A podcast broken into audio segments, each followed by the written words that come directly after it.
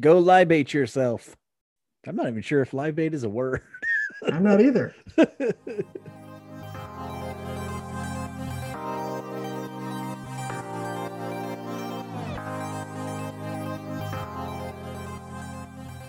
Welcome back to Royals Weekly. I'm your host, Marcus Mead, and joining me once again, a man who broke his collarbone falling off a DIY bicycle ramp we made when we were kids, my brother Mike. Yeah, and if you remember right, that uh, caused the cancellation of our big summer trip to Silver Dollar City, and I never properly oh, apologized to you for that. So right. big time sorry there because we were supposed no to sorry ride roller coasters. You know, no sorry required because it prevented me from then going on the ramp, and so it really you saved me from breaking my collarbone too, which was great. Uh, at the time, we apparently didn't understand enough physics to know that you have to build up a, a significant amount of speed if you're actually going to get any air off a ramp. So it was just like a fall right over the ramp. It was hilarious, but also uh, collarbone break inducing. So. And I had to wear this thing that looked like a bra to keep my collarbone in place. They didn't have the cool arm sling things then. I had to wear like a bra looking thing when you're a 10 year old wearing something that looks like a bra. It can really mess with your, uh, you know, confidence, I guess. Anyway, on this episode, we'll review a mixed week from the Royals, uh, take a peek at their prospects as the minor league season approaches, and preview the week's slate of games. But first, we want to dig into a listener question. Uh, we had a wonderful five star review from someone named, I want, I'm going to say Sybils J. It's either Sybils J or Siebels J maybe it's Siebel's J. Uh, they're from Tampa and listen to the show to stay caught up with the team. They had a question and they wanted us to address it. So that's what we're going to do. If you have questions, go ahead and leave us a review. You can throw your questions in there and we'll uh, we'll talk about them. We'll answer those questions. At some point, we'll probably do a mailbag or something as well to address those questions. But here's um, a wonderful question from Siebel's J after their fantastic um, review for us. Uh, how much would you be willing to give up for a front of the rotation starter if it became apparent the Royals were going to make the playoffs this year? Also, how good of a pitcher would it take to give up Soler and or Mondesi? So, Mike, I'm going to kick this question to you first. Well, that is a really good question. And as soon as I read this, I thought, well, we're putting cart before horse, but that's what podcasts are for. Like, really? Yeah. You're supposed on. to do things like that. So I was like, yeah, we're going to answer this question. Wild speculation is our bread and butter. Exactly. And it's a good question. It's definitely one, it's definitely what I'm hoping we're asking down the road, or maybe we don't need a rotation guy, but I don't know. Um, so I'd love to answer this question. Um, first, I'm going to go with the second one first. I don't think you're going to give up a Soler or a Mondesi because I think if those are pieces you're willing to give up at that time, you, they haven't played well enough to get you in a playoff hunt. Right. Um, so I don't think uh, you're probably going to do that. Uh, it would take a guy like, it would take a number two kind of guy to get probably give up one of those guys. Um, I'm can't although Soler is on the final year of his contract, so you're only getting any team's only getting Soler for six months, or not yeah. that for three months, right? But but, but, so, but that's not the that's not the issue here. The value is in that the Royals really need him.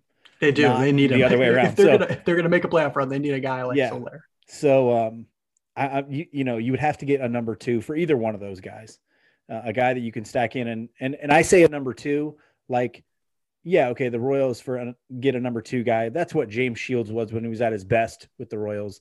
That's what pretty much you got out of Volquez when he was really good with the mm-hmm. Royals, something like that in that mold. And I'm, I'm trying to rack my brain and think of a guy that would compare to that in the league right now. And I can't think of Kyle Hendricks, maybe. No, maybe he's more of a three. Yeah. Ideally. Um, uh, maybe. Well, I mean, I can think of guys, Aaron but, Civale, but he's in the division. Yeah. Yeah. I'm all the all the guys I'm thinking of are on like teams that are going to be in the hunt too. yeah. so, so, I'm thinking like, okay, maybe you get like a guy like Keuchel who's good and at the end of his greatness, kind of, but he plays for the White Sox, so he's going to be in the hunt. So and they'll never trade him in division. So yeah. Um, I'm trying to think of bad teams, but Oh well, uh, you might maybe you go get a guy like Fulmer from uh, maybe he's not a two, obviously. He's anymore. not a two. Yeah, um, he's in the division still, but they're not going to be in the hunt. Maybe yeah, it's hard, to, hard to think return. But yeah, you really got to thread really well. You know, yeah. yeah. Mm-hmm. So that's a tough question. I don't know what kind of guy you end up getting, but I think it's in the range of like a two. What would you be willing to give up for that for that too? Oh, so so a team that like that is going to want somebody who's close to major league ready, who is a top line guy in the minors. At least one or two guys who are in the lower level of the minors that are projected to be top line guys, top prospects, if you will. So, gosh, who would I be willing to give up for this team? It's not a Daniel Lynch. No, it's not. I'd give up Kowar. I would definitely give up a Jackson Kowar for something like that. Yeah, you can package Kowar with one of your better hitting prospects in the in Double A or lower. Yeah, that's, that's the problem in some ways. They don't have a ton of hitting prospects. They just it's Bobby Witt Jr. It's and then the fall off uh, is pretty great. The fall off is very great after. Would that. you give traded... up like a Kowar and an Isbel for a two? If I'm I might do that too. Those, I, I, a lot of this has to do with controllability too, right? So yeah. like the Royals aren't a team. I don't think this year they're a team that's going to trade those prospects for somebody they're only going to have for three months. If they're going to trade for somebody, they're going to want that person to be with them throughout this window for a little while. Um, yeah. I don't think they're in the point right now where they're like, let's go for it this year and sell out our capital for the next few years to win this year, especially with Bobby Witt Jr. coming. I think they're going to be like, let's, if, if we're going to make a trade this year, it's going to have to be for somebody who's going to get us multiple years, and that's just too tough a needle to thread. I, I don't think you'll see that happen. So, so you're looking for guys who are still in their six years of controllability, and still, and that's probably something the Royals have to do anyway. Because if you go out and get a guy who's on a free a deal that he signed as a free agent, and is a number two, you're going to be paying so much money that the Royals mm-hmm. pretty much puts him out of the Royals price range. So like, hey, we're going to get him this year and pay him for the next two years at what 15 plus million dollars a year. The Royals can't do that. 20, probably yeah. 20 plus, honestly. Um, they're, they're probably not going to do that. And, and the issue with threading this needle is what you'd then be looking for in a, in a guy who has years of control is essentially what you'd be giving up too, right? Like, so you'd be giving up a young starter for a young starter because the only capital they have in prospects is in pitching prospects. Yeah, young so starting pitching prospects. Yeah, it, it, it's a tough needle to thread because they don't have essentially a bunch of hitting prospects that they would trade for pitching prospects. They have pitching prospects that they'd be trading for a frontline starter, but you know, they don't no frontline starter costs enough or costs little enough for them to get without, you know, also having this issue of like there's just not that player out there. There is no yeah. young, I have a couple of years left in arbitration or whatever starter who plays for a bad team that's willing to give them up. You know, like it's just it, mm-hmm. it's a really tough needle to thread. I don't think they'll end up trading for any sort of p- starting pitching throughout this window that they're going into. Right, I think they're going to try and lean all, entirely on their starting pitching, and if they're going to trade for anything, they're going to trade for hitting. But we'll see. Uh, I I think that sort of the value of say a Kowar, a Jonathan Bowlan, an Austin Cox, an Alec Marsh, a John Heasley those are the types of guys they're probably going to be willing to trade. And you could probably fetch a decent bat or a three or two starter somewhere in there, but the three two starter doesn't make a two or three starter doesn't make any sense. The bat is really the thing that they might be trading for if they if they end up getting to that point. Uh, I don't think that'll happen this year though. I think this year they're gonna maybe they'll trade for some bullpen pieces. Maybe they'll maybe maybe they'll trade or sign or something like that a back end guy um, to just to help them eat innings as this yeah. this year goes. But I, I think well, for I the most part they'll stay pat because they don't think that this year is really the the heart of their window. They they're yeah. waiting for next year and the following year when Bobby Witt Jr. is here and really everything's fallen into place timeline wise. Okay. Uh, but thank you for that excellent question, Siebels Jay, and the wonderful review. We really appreciate it, and hopefully, we appreciate you listening. Yeah, hopefully we can revisit that later down the road and have maybe some solid names or some solid strategy that we think is going to be there because the Royals are in the hunt. Mm-hmm. We definitely will. If they're in the hunt, we're definitely bringing this up again. So, uh, so thank you for that. Remember to subscribe, rate, and review us, just like Cybels J, and you will uh, maybe have a chance to spark one of these conversations. All right. Well, let's talk a little bit about last week. All right, we'll start with the roster news from last week. Uh, everybody is talking about it. Uh, the Royals brought up Kris Bubic and sent down Ryan McBroom. That's the one everybody's talking about. The big news of the week. Ryan McBroom got sent down, everybody. Um, in another just blockbuster thing, which nobody was expecting, Kyle Zimmer got hurt and is placed on the 10 day IL. We do hope he gets better. The Royals recalled Jake Newberry, something they never do. Good job. Good job bringing Newberry back up. So no, that but guy I'll- better keep a bag packed, man. I was gonna say, if you're Newberry, you are racking up so many. Like, I guess they're not flying because he's probably in Omaha or Northwest Arkansas. But if he has reward points for like a rental car company or something, he better be getting paid mileage. Clean Um, up, brother. Clean up. Yeah, yeah, because uh, you know he's driving the. I don't know what's the highway that runs down to Northwest Arkansas or where they are right now because he's That's just racking up the miles. Yeah. Oh, it's still twenty nine. Okay, he's I- he knows every square inch of that highway. 71. I don't Um, even know, honestly. I don't know either, but whatever highway connects Northwest Arkansas to Kansas City, if you need it surveyed, just ask Jake Newberry. If you need a map, just ask Jake Newberry because he's all over it. Uh, but in all honesty, the big news just broke tonight, Sunday night, when we're recording this, Sunday, the May 2nd. Daniel Lynch will make his major league debut tomorrow, Monday, May 3rd, against the Cleveland Indians. He is being brought up to the majors to help support a rotation that has been really inconsistent and that needs innings. This team needs innings from its starting pitchers. So they're bringing up Daniel Lynch. Mike, what do you think about that move? This is me dancing. Uh, uh. excited to see it. Not only am I excited to see it, he's going up against an Indians lineup that is not that strong. And I like that because I want him to get confidence. I want him to come in. I want him to mow him down. I want him to look good. Uh, and yeah, I'm excited to see that happen. Little flummoxed by the decision making uh, uh, that's ancillary to this, but uh, excited to see Daniel Lynch pitch for sure. Yeah, for those of you who don't know much about Lynch, Lynch is a tall lefty out of the University of Virginia. Royals took him in this like supplementary first round in 2018 when they got Brady Singer and Jackson Kowar and Jonathan Bowlan. Uh, and something amazing happened. He gained a ton of velocity once he left the University of Virginia. Well, a place that at, the University of Virginia, he started to gained a little gain bit, he started yeah. to gain he started to gain some towards the end of his program and there were rumors that he took over his own pitching program essentially stopped listening to their pitching coaches because the university of virginia my employer right now uh, is uh, that's where i work for those of you Yeah, talk know, some I'm- talk I'm a- some shit on your employer. For those of you, well, it won't be my employer much longer. Uh, for those of you who uh, don't know, I'm a professor at the University of Virginia, um, and so Daniel Lynch uh, gained started gaining velocity at the end, but there was UVA is really conservative with its pitchers. They do a lot of emphasis on command and not on like gaining velocity, um, and so he started gaining velocity towards the end of his uh, college career, and then when he got to the minors, he gained a ton more, and so now he sits maybe there starts when he sits 95 to 97. I've even heard reports of starts where he's sitting 97 to 99 with his fastball. A lot of variance with his fastball velocity sometimes, which can be a little bit troubling. Um, but he's got some just plus breaking pitches. Uh, his slider is amazing. His changeup is has gotten really good too. Both will flash plus, and both can be consistently plus at times. And so he is the pitching prospect the Royals have who you would most target and say that guy's going to be a number one.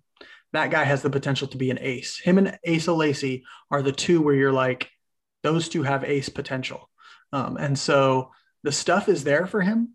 With him, it's more an issue of command and repeating mechanics because he is very tall, very long. It's difficult sometimes for him to repeat his mechanics. He'll have a couple of innings where he's on point with his command and then he'll lose it and it'll go away for an inning or two and he's walking the park right? So the thing that will be important for him as he sort of breaks into the majors is you cannot feel intimidated by these hitters. You cannot nibble. You have to keep your command, your uh, mechanics consistent and be on point with your command because major league hitters can hit 97 to 99, but it's really hard if you put it on the edge. But if you're down the middle or if you're throwing it outside the strike zone, if they can eliminate some of your pitches because you're not commanding the, some of them, you're in deep trouble. So I really want him to be successful. I'm glad it's against a bad lineup too like you, I'm a little troubled with the decision that went along with it to move Junis back into the bullpen. So the Royals have also decided and announced that they will move Jakob Junis back to the bullpen as a result of this Daniel Lynch move. Mike, what are your thoughts on on that as a decision? Well, I don't understand it. One, because he's been our second best starter to this point. He's had all good starts, save maybe one you would call kind of an average start. His stuff has been consistent. He's got good numbers. He's keeping in games. And then you just say, oh, we're going to pull you out and put you in the bullpen, which I'm sure he can do. And I'm sure he'll be doing longer stints and things like that. I guess I don't understand if they had come out and said, hey, he's going to take this st- start for Junis. And then down the road, he'll take a start from somebody else, you know, kind of like he's our spot guy moving forward.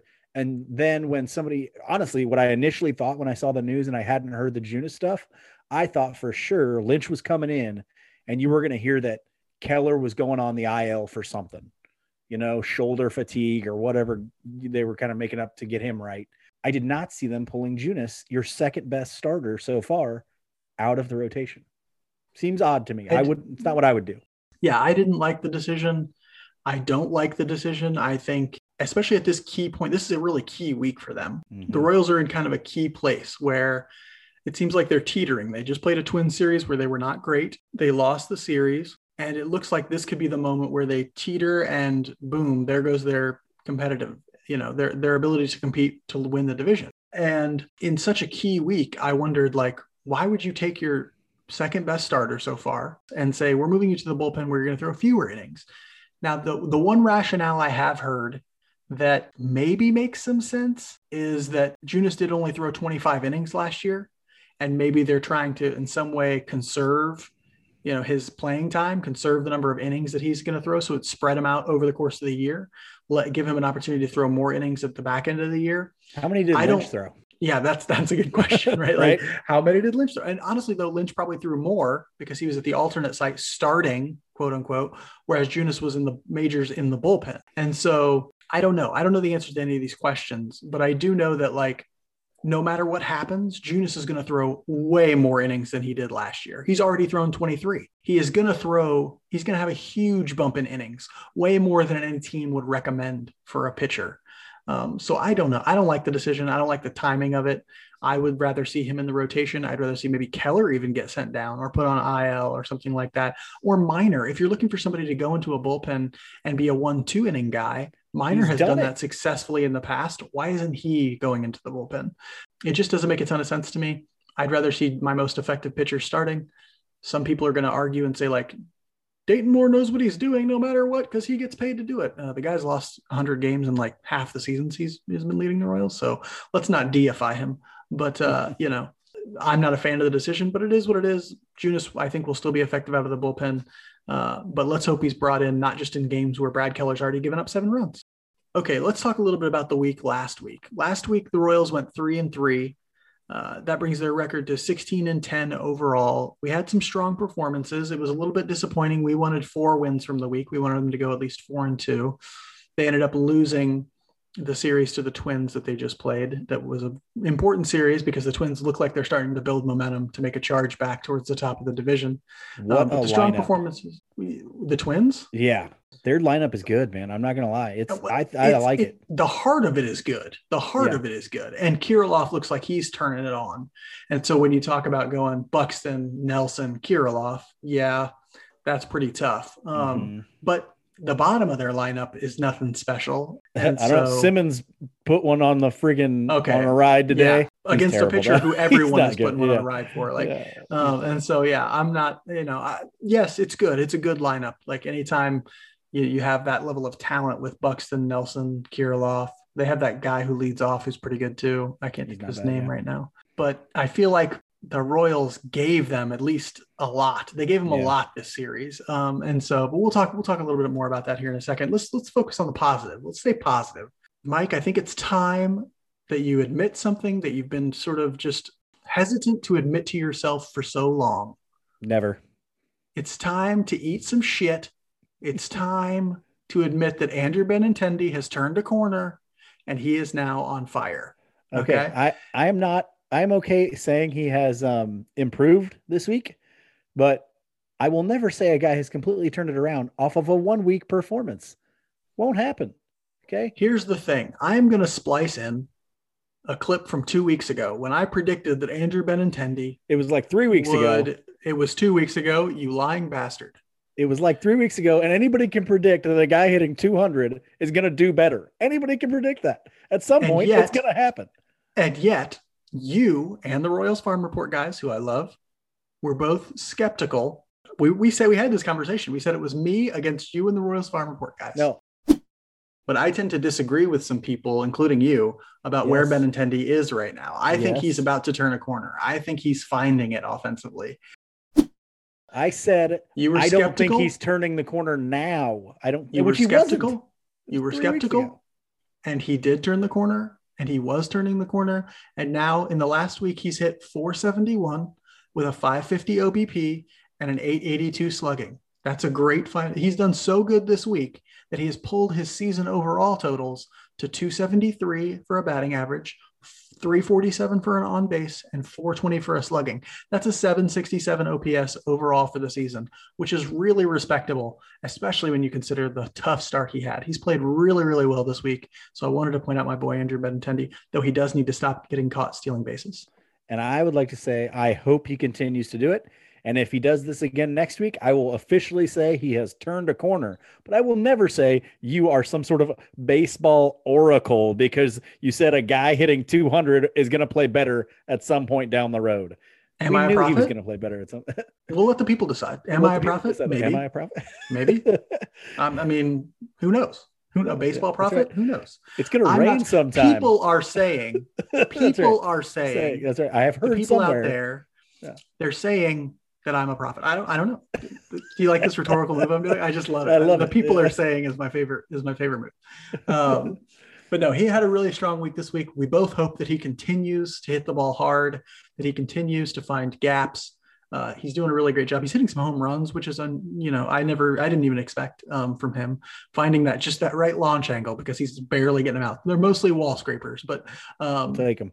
It- they don't ask how, they ask how many. So, exactly. Mike, I know you wanted to talk about a guy who's been hitting well for weeks at this point. Yeah, uh, yeah. Carlos Santana, a guy that we talked about at the end of spring training, was going to have to hit well for the Royals to really produce runs.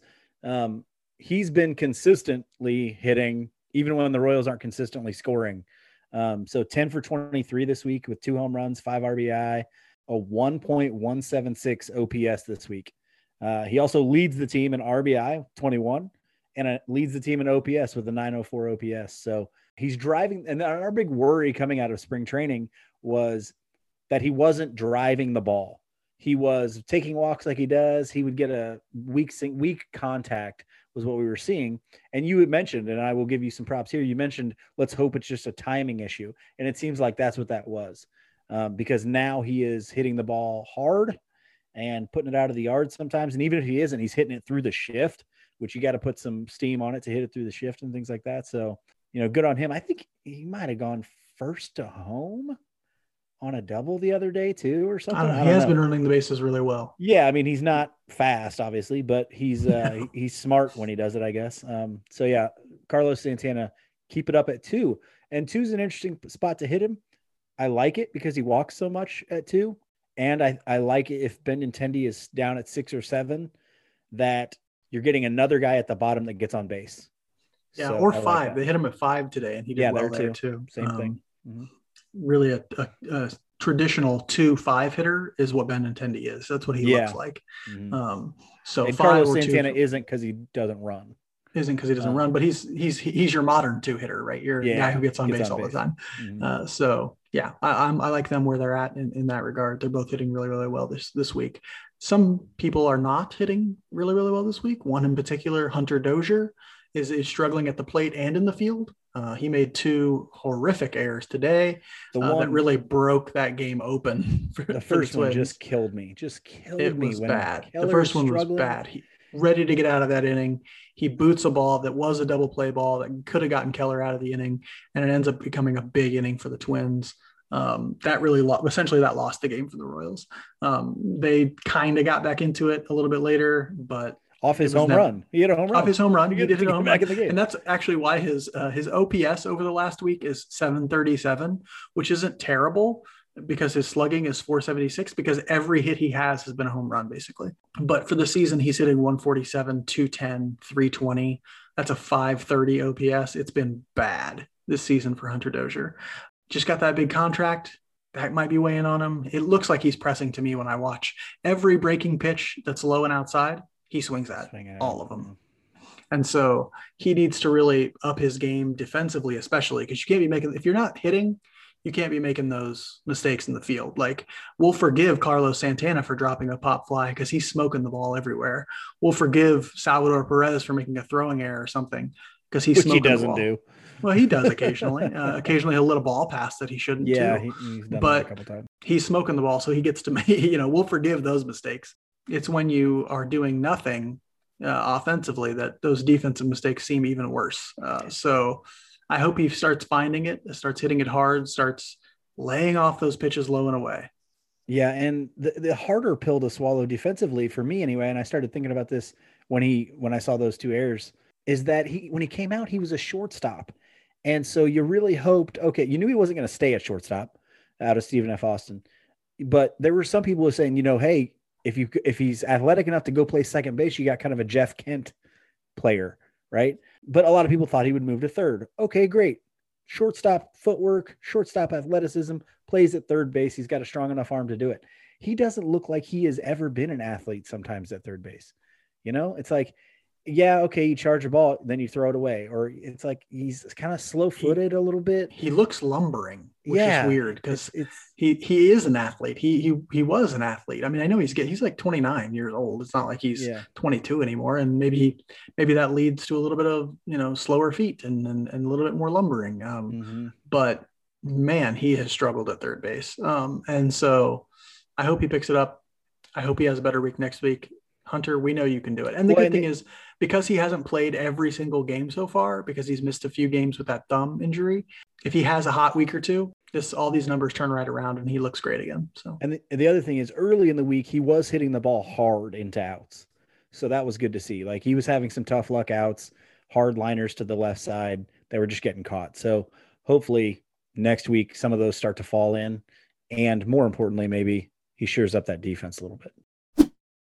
If you like what you're hearing, please make sure to subscribe, rate, and review us on whatever platform you use. Subscribing, rating, and reviewing helps people find the show and helps us build a larger community. If you leave us a five star rating and good review, we'll make sure to give you a shout out and read a snippet of your review on the next show. Also, follow us on Twitter and Facebook at Royals Weekly.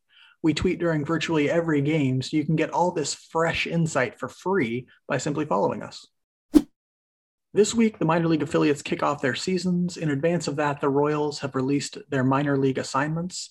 And it's exciting to consider some of these minor league rosters and where the team thinks their prospects are in terms of development.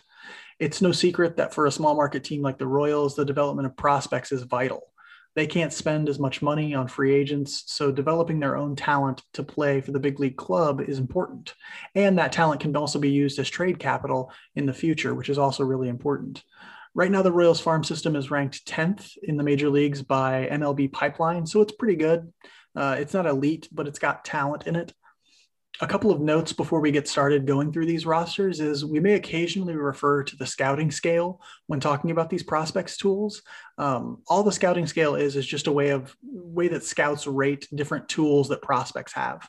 It goes from 20 to 80, with 20 being not professional baseball quality, 50 is major league average, and then 60 or 80 is um, Giancarlo Stanton's power, for example. Jean Giancarlo Stanton's raw power is 80. So 60 is above average, 70 is above that, and 80 is Jean Giancarlo Stanton and his raw power, or Tony Gwynn's um, contact ability or hit hit tool.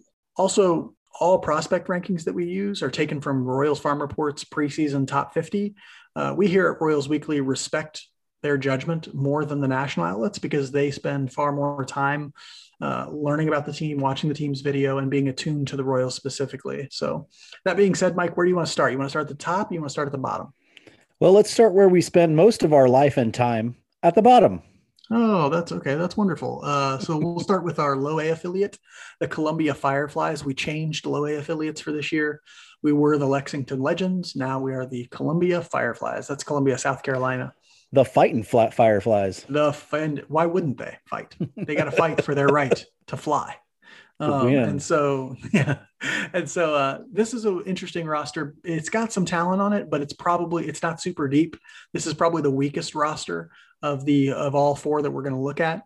Um, but there are some really interesting prospects, and it'll get even more interesting when Royals prospect Erick Peña uh, joins the team at some point, which he probably will. He's going to stay in Arizona to do like uh instru- instructs. Uh, yeah instructs. Um, and so he'll stay there for a little bit but probably will get an assignment to uh, columbia before too long and head there. And things he's a really athletic really uh, a lot of people compare him some people compare him to carlos beltran stuff like that. That's sort of the, the high potential uh, good athlete power in his bat type of thing. So but the hitters who are currently there who have been assigned there already um, the ones that i find really interesting brady mcconnell he was a second round pick in 2019, 44th overall to the Royals, a shortstop from Florida.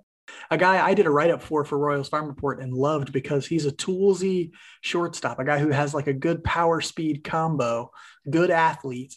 Uh, had one really good year at Florida um, before coming out, uh, and and I think if he would have give, been given another year, his his first year he was um, he was hurt, but I think if he would have been given another year, he probably would have gone in the top ten uh, of the Major League Baseball draft. But the Royals were smart, snatched him up, and got him in the second round sort of banking on his potential. He uh, didn't have a super strong uh, first debut se- professional season in 2019, dealing with some mental health issues and things like that, but has sort of seemingly squared those away and still has that great power speed combo. So it'll be interesting to see sort of how he he develops offensively. That's really the thing we're most interested in. Yeah.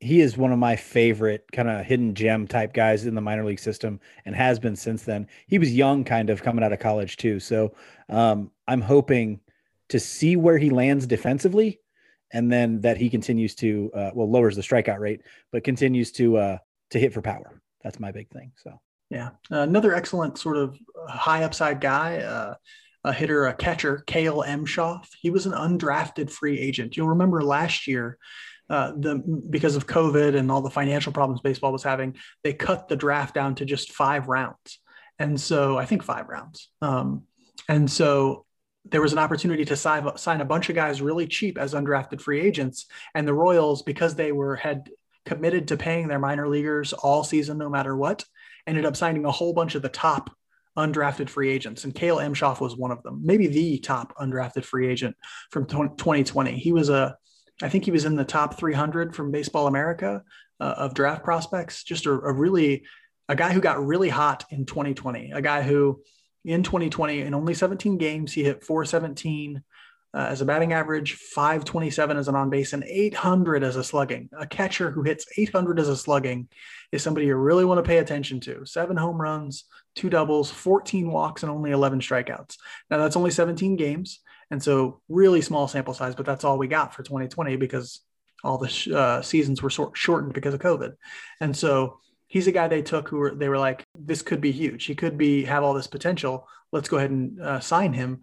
And so i'll be interested to see how he does. Another interesting guy on the um, roster this year uh, for columbia is tyler tolbert. He's actually not ranked on the royals farm report preseason uh, top 50 he's outside the top 50 i find him super interesting because he's probably the fastest guy in the whole organization. One of the fastest guys in professional baseball.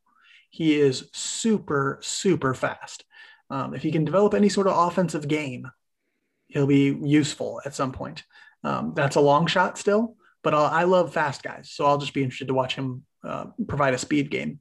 On the pitching side in Columbia, the most interesting uh, one that they have there is Ben Hernandez. He was also a 2020 draftee um, out of high school. So he's like 19 years old and he's making his low A debut. That's really young for that level, for those of you who don't know. Uh, he's Royals Farm Report's 37th ranked prospect in the system. Um, he's got a killer changeup. Uh, the reports on his um, velocity are, are, good, like they're going up, like it's going up. So he might, uh, he's low 90s when he came out of high school, but maybe he's made it into the 93, 94 range. Uh, we'll see what his uh, breaking ball looks like. Hopefully it looks good.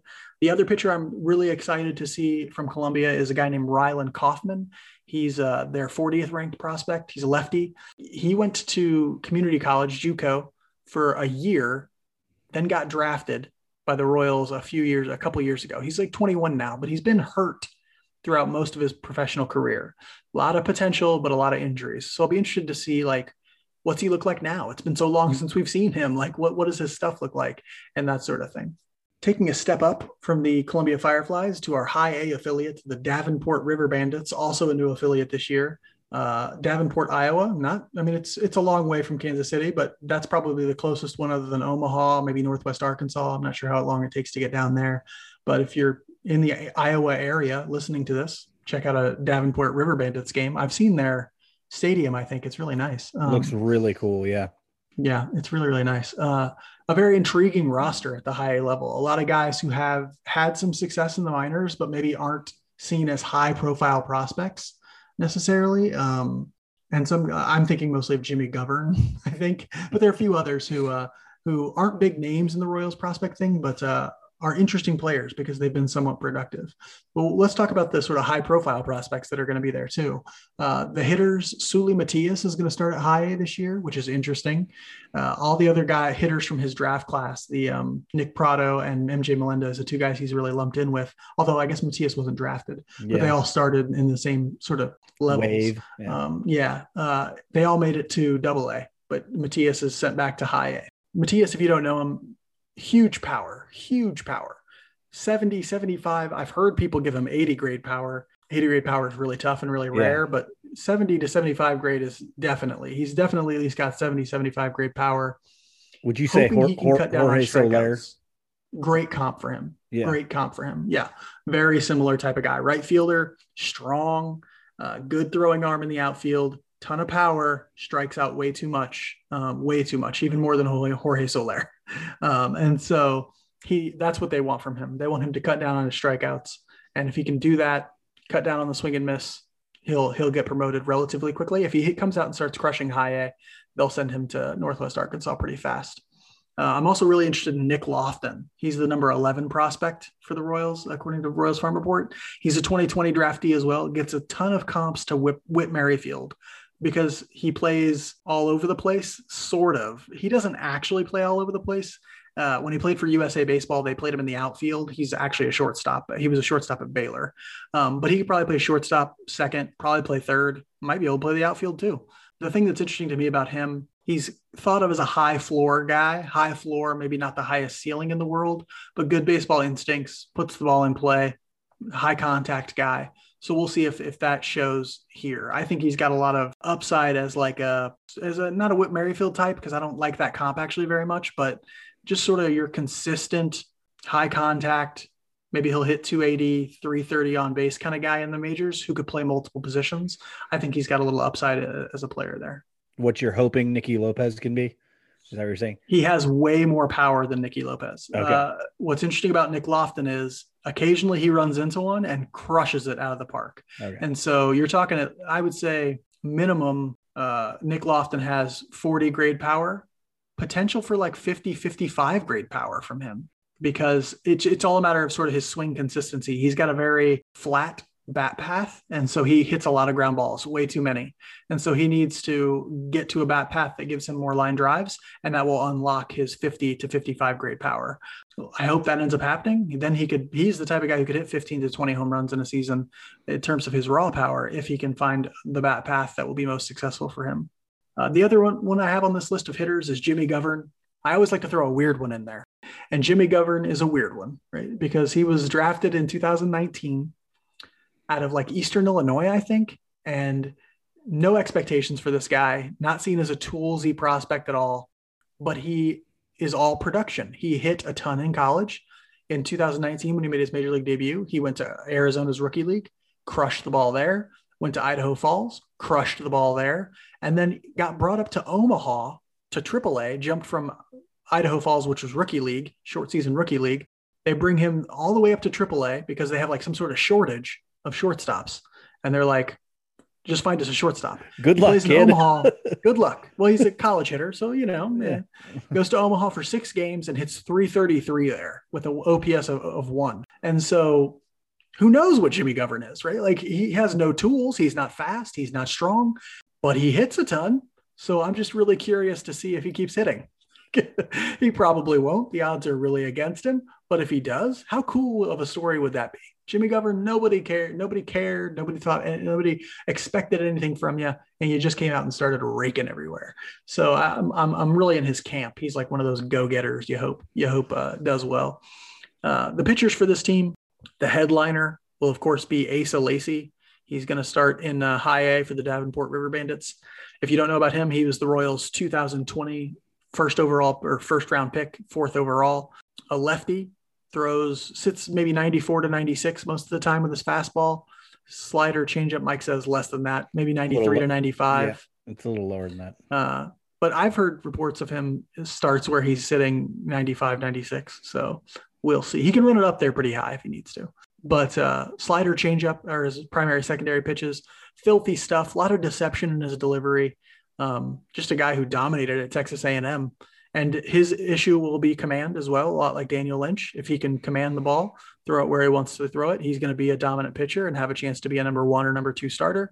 If he can't, he'll always struggle, may end up in the bullpen, that sort of thing. But the stuff is there, the arm is live. He is he's got what it takes uh, in terms of stuff. We'll see how quickly he moves. A lot of people think he can move quickly uh, through the system because of you know he pitched in the SEC at Texas A&M or is that Big 12? No, that's SEC, right? They moved. I think so. In football, it's I SEC. It's SEC. yeah, then it's SEC. Um, and so he's the type of guy who will probably move relatively quickly. Another guy, college guy, college arm they took in 2020, Will Klein, is one who Royals Farm Report is super high on and loves. Right? Um, not a lot of people know about him, but he throws really, really hard in the upper 90s. He's got a plus curveball and he's working on a changeup. He's the type of guy who, if you're like, who's the one real dark horse pitcher I want to watch in this system? It's Will Klein. Okay. Watch Will Klein, see how he goes. And then uh, maybe we'll be talking about him as a, you know, fringe top 100 prospect at the end of this year, or maybe definitely as a top 10 Royals prospect after this year. Mike, we're going to kick it to you to talk about the upper minors for us. Okay, uh, I've got our Northwest Arkansas Naturals, one of the best names in minor league baseball, if you ask me. Uh, might be the roster that people are most excited about. We have a lot of big names, including the system's number one prospect in Bobby Witt Jr. A lot of us got to see. Uh, That's our theolo- theology sound, but he is it can work, uh, works for the. I just want to go the new shortstop like, Jesus, right? I'd die for you. I would because I would. Um, uh, so Bobby Witt Jr. Obviously, we uh, we got to see him in the spring a lot. He they kept him on in spring training for a long time uh, to kind of reward him for the things that he'd done. People were saying, "Hey, should he open the season with the Royals?" Obviously, we were against that, but hopefully, your future superstar for the Kansas City Royals. Uh, he has power from the shortstop position. He can play shortstop and stick there. He can play other positions if you need him to. The guy's probably great at spelling too. I don't know. He's great at everything. So um, he's a guy that you build gives a hell of a perm. Yeah, you build a, a, lineup around, you build up a, a franchise around. Hopefully, uh, that's what you're looking for. And he's a guy too. I could see if he comes out and kills at Northwest, going up to Omaha immediately because they love everything about him. So they're going to try if and you do everything see him, they can if you want to see him in Northwest Arkansas, you might want to go early in the season because yeah. there's a chance that he rakes for three weeks and is up in Omaha. Yeah, very good chance there. So, uh, number 23 prospect down there as well, uh, Nick Pratto. And he's a guy that just a few years ago, 2018, maybe, would have been much higher on this list after one, after getting drafted in the first round, first baseman out of high school. Uh, the Royals took him, uh, 2017 draftee struggled mightily, part of that group that struggled mightily at Wilmington, um, struck out way too much. But then he over, you know, we we heard things about at the alternate site last year. Nick Pratto has fixed his swing. Nick Pratto is doing this. Nick Pratto is doing that. Then he comes out in the spring and is hitting the heck out of spring training pitching. And we're like, okay, maybe we have something here. Now the thing with Pratto is his value is pretty much only as a hitter. Uh, he's a good, a solid defensive first baseman but he's a first baseman. So what are you going to do? Uh, he's got to be able to hit the ball. Um, and if he is, if he can continue to do it like he did in the spring, he's got a chance to uh, be something that the Royals can count on post a Carlos Santana, a, a guy that if he can hit, can be a guy you don't mind having up there for six years because we're assuming that people like Ryan O'Hearn aren't the answer at first base. So uh, Nick Pratto is an interesting guy there as well. As far as pitchers go, a guy that I'm really excited about after seeing him in spring training, a couple guys, Jonathan Bowlan, Royals Farm Reports number nine uh, prospect, forgotten 2018 college pitcher kind of guy, heavy sinker, went from being a real heavy guy coming out of college to slim down a little bit, looks like he's in great shape. And um, we got to see him once, I think, in spring training, and uh, he got hit up a little bit but this stuff was undeniable. So uh, I'm really excited about him. And another guy I'm really excited about too is the, their number eight prospect from Royals Farm Report, Alec Marsh. We got to see Alec Marsh. We got to see him throw too. And it seems like the Royals are really going all in on these high velocity guys that are kind of fringy with command to start with. And that's kind of what uh, Marsh is. Hasn't pitched much in the minors due to COVID because he was a 2019 draftee, but he supposedly had a great uh, summer at the alternate site last year. He's throwing pretty hard in the mid to upper 90s pretty consistently from Alec Marsh. And I got to see him uh, in the spring a little bit. And that was uh, exciting because you could definitely see the stuff. We'll see if he can command it because he did have command issues in the spring as well. Yeah, he's another one of those low key. If you want to sound really smart to your friends, talking about, I don't know if you and your friends have uh, conversations about Royals prospects, but if you do, and you want to sound low key smart, you throw out Alec Marsh because, yeah, the stuff is there and the size and the body are there, and he looks jacked now. He kind of looked smallish, not not like he's really tall, but he looked kind of not built, not like he didn't have this big body like uh, some guys do. And then he showed up at this spring training, and I'm like, holy crap! Like, yeah, did he take the Captain America serum? What's this dude's like? Like, what's he eating? Because it's incredible. He looks jacked at this point. and so. uh yeah, I'm excited to see what he does because he's another guy who, if he comes out and just starts dominating, these are these are a couple guys, Bowlan and Marsh, who could, pers- or, um, you know, who could make a major league debut this year if the Royals are in contention and need some bullpen arms and need some guys to come throw fire out of the out of the bullpen. Yeah, and the other like deep horse that we're not going to talk about here, but Nefri, uh, what is it? Jeffrey no, Del, Del Rosario. What is it? Yeah, like a dark a deep horse. Did I say deep horse? yeah, deep deep uh, sorry, cut slash deep dark horse slash dark horse. Yeah, Jeffrey Del Rosario is a guy that Royals Farm Report guys will talk about a lot, and uh, like if you're like, hey, who's the hipster like pick? Who do I do to test somebody's Royals minor league knowledge? Go with that name because they're not going to know who they are. but he's a guy that could be a guy at some point too. Um, now let's talk Omaha. So uh, Omaha, you're going to see a lot of back and forth between Omaha and the major league team this year. We've already seen a lot of it. Um, no kidding. But they had a really talented roster, top to bottom. But we've already seen people come up from that.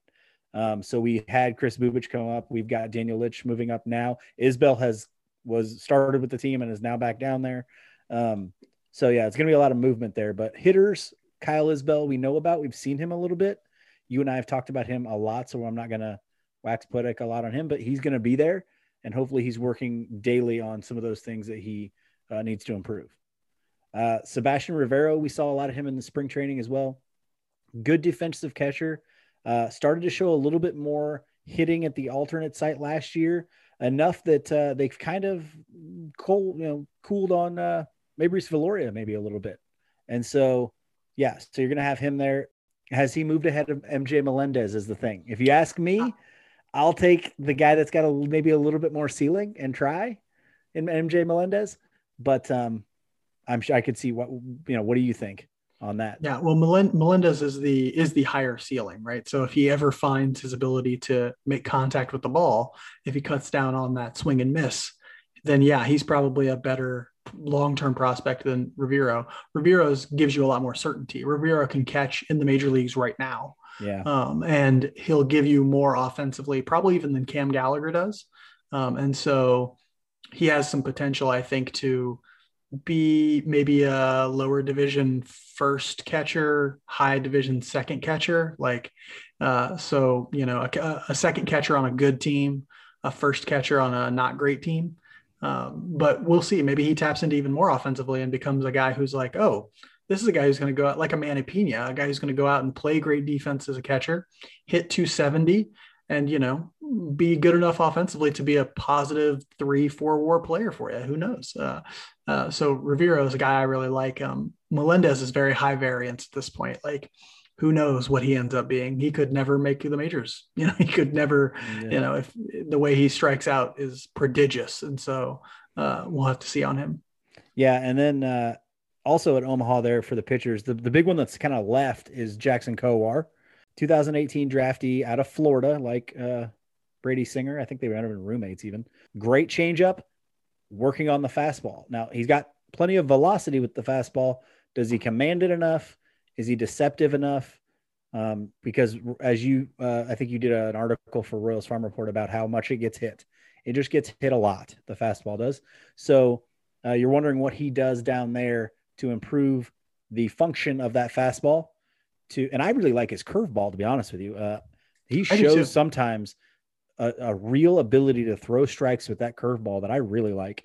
Um, and obviously the the changeup is his go-to pitch. That's his his bread and butter. But um, yeah, we'll see what he is able to do in uh, in Omaha. And there's a good chance at some point he's up with the the big league club in the bullpen. Hopefully, I would hope that he's not up to make a start. If he is, that probably means that some other guys have either really struggled or gotten hurt. Because I think they would rather use a Kris Bubic in in that sort of setting, and even you know some other guys in Ervin Santana uh, in, in, for a start like that then bring Kowar up when you know he isn't ready to start right away. Um, yeah, that makes that makes sense. And he's really not. He's not like Lynch. Lynch is probably ready. I still worry about like his command, and I still worry that I would like to see him make four or five starts in, in Omaha before he came up to the majors, but Kowar is definitely not ready. And so like we saw him get hit a lot in spring training. Uh, Lynch, we can talk more about like is is this like a move because he's ready, or is this a move because the Royals need arms? Uh, the Royals, or even because the Royals are being are competitive right now and, and need somebody to help them win. And those aren't exactly the same things, right? They may think that Lynch can help them win, but that doesn't necessarily mean that he's ready, right? Like, um, and so I don't know about that right now, but he's definitely more ready than Jackson Kowar is. And mm-hmm. so uh, I would rather see Kowar either dominate in AAA for half a season or maybe come up in a bullpen role later. But I don't want to see him rushed up in a starting role just to fill a start here or there. But who knows? They got a lot of innings to fill this year. Um, looking at the, all these roster assignments, I'm wondering what stands out to you as you sort of look at the farm system as a whole and where these players have been placed. Yeah. Uh, well, the first thing is that some guys have taken really big leaps. Um, you know, we kind of already mentioned in an earlier episode that Kyle Isbel has never played above high A and he's at AAA right now. He skipped double A. he skipped double A. He's that that good of a player and a, and a human being. Uh, same thing. Jackson Kowar hasn't had a lot of time at has had very little to no time in Omaha. I don't think. Right. I don't remember. I want to say he hasn't pitched in Omaha at all. I don't think he has. But he he he was in. He had success at Northwest Arkansas last year. Yeah, and uh, what what the heck was the other big one? Uh, Pratto. Pratto is now going to go to Northwest Arkansas when he has never when he never really hit at high A. He didn't hit at um, all at high A. And so it's like, okay, some of these guys are moving up no matter what, and some of them are Alec Marsh levels. is another guy who skipped. Yeah. He skipped low A and high A, maybe. He skipped both. and so uh, you've got you got a lot of guys being very the Royals being very aggressive with some of these guys. And part of that is a function of what happened last year. And then part of it is also a function of if our window is in the next couple of years, you want to get as many guys that are your top talent guys ready to play in those years. Yeah, uh, the Royals are notoriously conservative with the with their assignments and with their progression of of prospects, with a couple of notable exceptions, like Adalberto Mondesi, for example, who was constantly moved up um, very fast, even when he wasn't necessarily having success at every level. And so there are some exceptions to this, but for the most part, they're notoriously conservative with their assignments and with the way they progress through the thing through uh they move prospects along. Oh, we didn't um, even mention say, Bobby Witt Jr. The guy had never played. I know he's never played above anything, ball, and now and, he's in Double A. Exactly. Uh, and so, but this is how it's going to be in a year when the team got to see a lot of players at the alternate site, and you're just hearing nothing but rave reviews about like what took place there, about the transformation some players had there, like Pratto, like um, Alec Marsh, like guys who look like they've not just got a chance to play during the summer, but made drastic strides uh, in 2020 as a result of being at the alternate site that maybe they wouldn't have made if they were, you know, in Wilmington or you know playing in at affiliated baseball. Um, and so that's interesting that they're. So you're right that they've made these big leaps for some players, and we'll see how it turns out you know now that they they're going to be tested at these different more aggressive levels i think some of this too is a function of compression for those of you who don't know uh, they cut a lot of minor league baseball programs a lot of minor league baseball teams that just no longer exist anymore or they aren't affiliated with major league teams and so rather than having say six minor league teams uh, the royals have four and so that sort of compression will push players into places where they may not otherwise have been. So, for example, Ben Hernandez, who was just drafted out of high school in 2020, is going to low A. That almost certainly doesn't happen if the minor league structure looks like it did in the past, where they had more affiliates and they could have sent him to say short season or something like that. Now, I'm a little surprised he's not in Arizona right now, but he is 19, so maybe they kind of want to move him along. Uh, but you definitely see compression might also have an impact on some of these more aggressive assignments right right out the gate. Real quick before we move on, who's the number one guy you're most excited to see in the minor league system this year? Ooh, that's a toughie. I'm not going to go with Bobby Witt Jr. because that's just such a safe too, choice. Too easy. Like, that's everybody's choice. Um, and so I'm going to go with Nick Pratto um, because how huge would it be if so? First base right now is a big question mark after Carlos Santana leaves next year. Yeah. How huge would it be if he finds that potential? And it's not just the potential to hit because he's also found his power stroke, which he did not even have before his really bad 2019 season. So he looked incredible during spring training. And if he keeps that up, if he if he starts just pounding the crap out of double A pitching, he's going to shoot up draft boards. He's going to shoot up not draft boards, but prospect boards like rankings.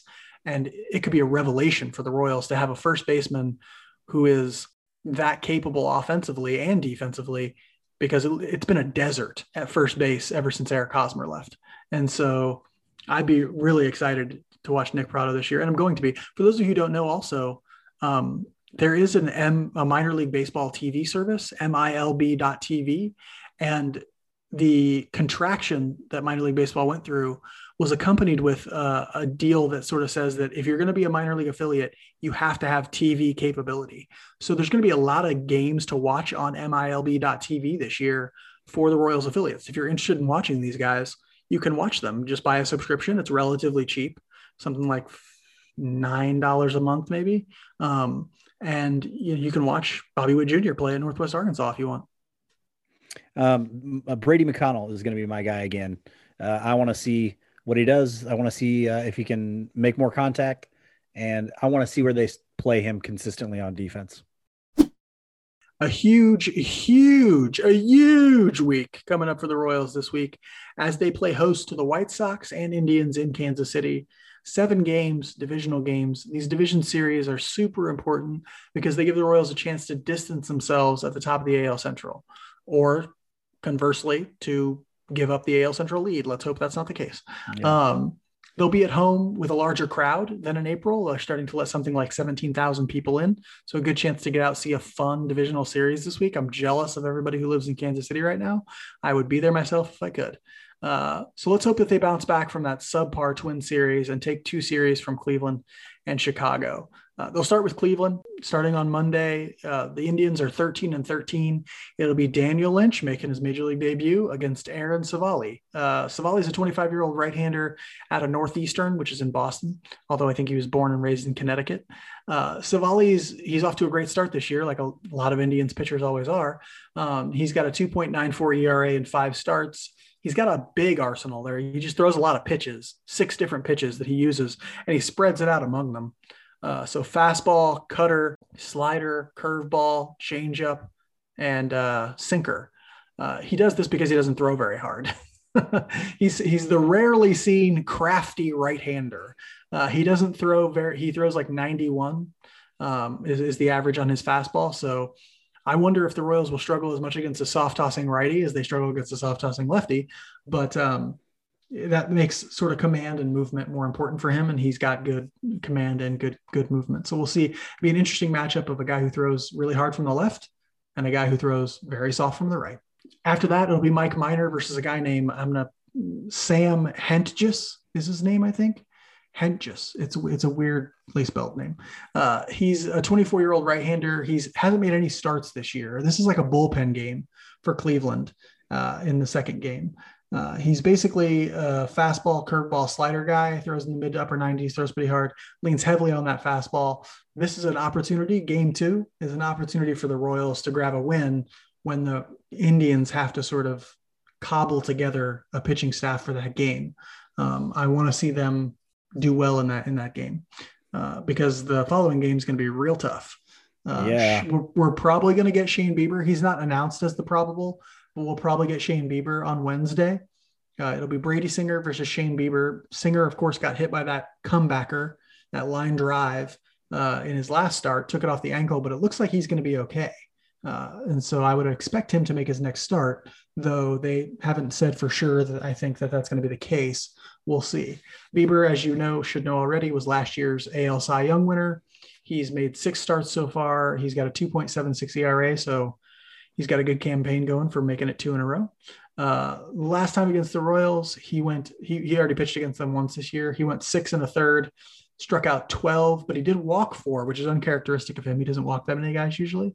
Uh, he did give up two earned runs, but the Royals took the loss 4 2, uh, though he took a no decision. They, that's going to be a tough one to win. Bieber versus Singer is going to be tough.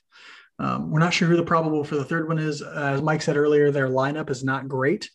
Um, and that's sort of the thing that's holding them back right now. But they have a couple hitters in Jose Ramirez, in Eddie Rosario, uh, in uh, who's that Franmil Reyes, that big big dude who DHs for them most of the time. He uh, so that they can they can swing it from a, from a few spots, but not a stellar lineup in Cleveland. After that, we got the White Sox coming in. They are 15 and 12. Not clear who the starters are going to be for us just yet. It looks like uh, we're going to go against Carlos Rodon, who has a no hitter this year. All right, almost a perfect game this year. Uh, I loved him coming out of college. He was number one pick, wasn't he? I, I have no idea. I think he was. He's a, a guy who's now kind of resurrecting his career. Mid 90s fastball, slider, changeup from the left side. So he's having a big year. That's going to be a tough game. Then we get Lance Lynn, who we who really owns struggle, the Royals. Yeah, who we really struggle against. He's an older dude. He killed us in the last start that he had. He doesn't blow anyone away with his velocity anymore. Used to be a high velocity guy, but the hitters are hitting just 204 off of him this year in four starts off so his far. Fastball, yeah, oh, off his fastball. Uh, he's got a 182 ERA, so uh, that's also going to be a tough one. Um, last time against the Royals, he dominated us, a complete game shutout with 11 strikeouts. So we've got to do better against that. Yeah, that's going to be tough. That's going to be a tough series. We know their lineup is unreal. Um, is Tim Anderson back? Do you know? Eh, I, I know if Tim know. Anderson's back. We missed him last time. He was hurt. He he uh, got he got back since then, but I don't know if he's like gotten hurt again or not. But. I'm guessing he's back. Yeah. Yeah. So their lineup um, is still really good. They're playing really, really well. Really good. Um, and so it's going to be a tough series. You know, I, we're going to kind of roll right into this, but this week, uh, my kind of idea is we got to win the week. Uh, seven division games, and you can take that any way. You know, there's some people out there, you know, win the day. You can think of that anyway. They need a four and three record coming out of this week they need to be consistent throughout the whole week. Think of it that way. That's winning the week right there. Because if you want to stay atop the division or competitive in this division, you cannot tank this week. No, and that White Sox games will be a three game series. We don't have probables for either team for the third game. Yeah. But yeah, that'll be a three game series. So we have seven division games this week. You cannot tank these games. And we saw it against the Twins. It was not a matter of like the Royals came out and were just beaten by a better team the Royals gave up games. They they gave up games with mistakes, many of them defensive. So my thing for this week is play better defense. For Lord's sake, Hunter Dozier had a bad week defensively. Nicky Lopez had a bad week defensively. Taylor didn't look great today defensively. He had one that they didn't call an error, but it hit off his glove right over his head yeah. that he would say he should have caught. So also, yeah, it just gave a home run this week. I don't know if you saw that. That, that wasn't a bad play. Oh, I'm not, just... not blaming him for that at all, but yeah, it was just an interesting thing you don't see every day in baseball. So they, uh, if, if they want to win these games, if they want to beat these teams and show that they belong to be, they, they belong at the top of the AL Central, they have to play better defense this week. They have to be more competitive in these games. They can't be like it was in the Twin series where they get blown out one game, they blow out the Twins one game, they get blown out another, right? They have to be competitive because if you're not competitive, if you're giving away outs, if you're doing things that essentially hand runs and big innings to the other team, then their brand of small ball and sort of scratching out runs and victories doesn't matter, right? It doesn't matter and it doesn't work. And so you have to stay competitive in these games. And it's got to be uh, on the back of good defense, smart at bats, that sort of thing. It can't be all sloppy play out there like it's been this last week. Yeah. Um, I'm looking for four week for four wins from this week too. That's really optimistic.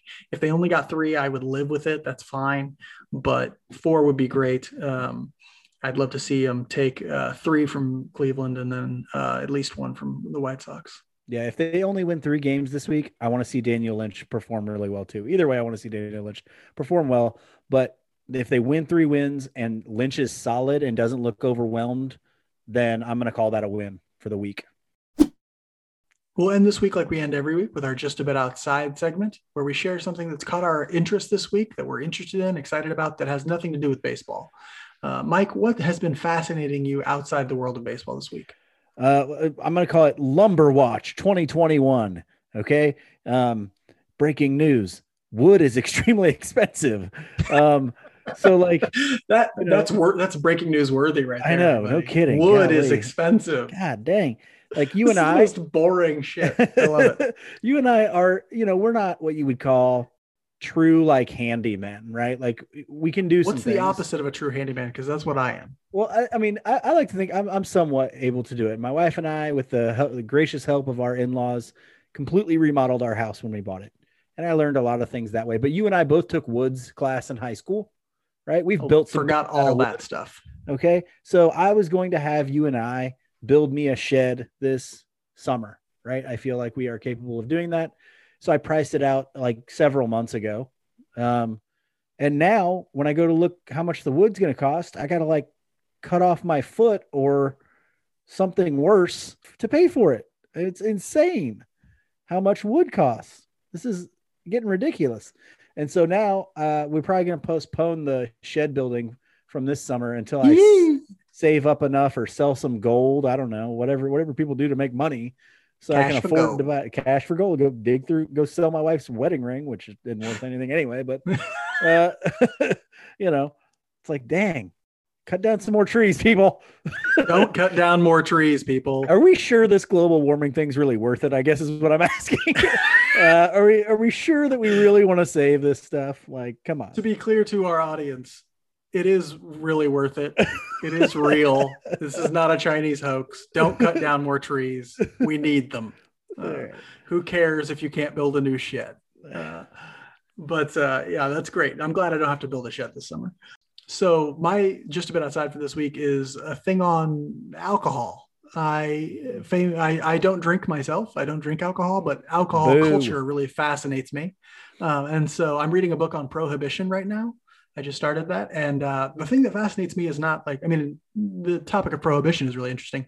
But one of the things they talk about is the way alcohol changed over time, about how like people used to just drink what amounts to like rat poison basically or like just yeah. like this gross stuff that some random dude made in the back of in his bathroom or something like it's really like it makes like prison toilet wine look really sophisticated by by uh by uh, comparison or something like it's just and, and they're telling talking about how like we Americans used to consume this much alcohol but a lot of it lot. was essentially poison or like it was like uh, you know this really gross stuff that you know destroyed your innards you know and it's like why were they drinking it then? Like uh you know uh, but i guess when you know you live in the 17th century or the 18th century you know maybe that's all you got to do. So well and, and um, water back then wasn't all that safe either. So that's why yeah that, that's drank, another thing they say. But they also you know. this cool the cool thing about this book is it talks about like the way immigration drastically changed america's alcohol consumption uh, patterns and, and, things. So Germans brought beer from Germany and brought a culture of beer drinking, and uh, you know the Irish brought uh, a culture of, of, alcohol from their country, and that that stuff really interests me. I find that stuff very interesting, um, and so yeah, I'm I'm really interested in alcohol this week. Um, not in the way that some people get really interested in alcohol during the week, but uh, in the way that I get interested in alcohol during the week. well, I got really interested in alcohol last night um, putting a puzzle together with my wife because I'm old and that's how I have a good time these days is put a puzzle together and libate myself. and and describe drinking in a very creepy way. That's good. Um, we've gone long. This episode is too long. I don't like it when they go long, but that's all we have for this week in Royal Run Royals Weekly please make sure you subscribe, rate, and review. It's really important that you subscribe. We're so close to getting uh, a good number of subscribers. So please uh, make sure you do that. And uh, check us out on Twitter at Royals Weekly, on Facebook at Royals Weekly. And we'll see you again next week.